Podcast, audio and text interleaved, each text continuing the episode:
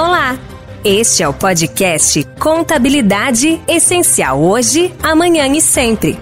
Uma iniciativa do Conselho Regional de Contabilidade do Estado de São Paulo, voltada para todos os profissionais do setor, escritórios de contabilidade e para empresas que contratam seus serviços.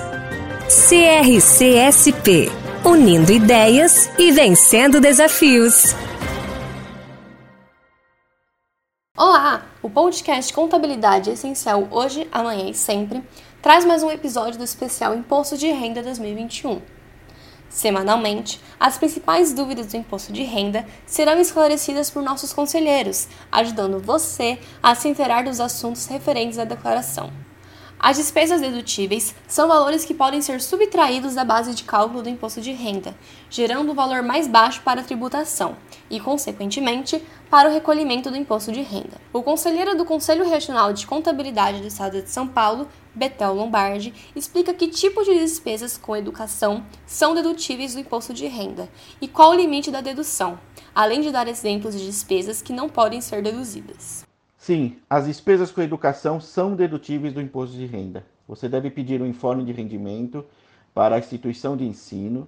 Esse valor total você pago no ano de 2020 deverá ser lançado na, no, na coluna de despesas, gastos com instrução, e o, o programa fará automaticamente uh, o limite de isenção, que é de R$ 3.561,50. Mesmo que você tenha pago um valor maior que esse, este é o limite máximo teto de dedução. As despesas com educação somente para ensino regular e graduação. Uh, despesas com educação como cursos livres, cursos de idiomas, cursos de informática não são dedutíveis do imposto. E quem teve despesas médicas no ano passado? Pode deduzi-las na declaração do Imposto de Renda 2021 para pagar menos tributos ou para ter direito à restituição de um valor maior? O contador Betel Lombardi esclarece o que pode e o que não pode ser deduzido em relação às despesas médicas e se existe algum limite de valores a serem deduzidos. Com relação às despesas com saúde, não há limite de dedução.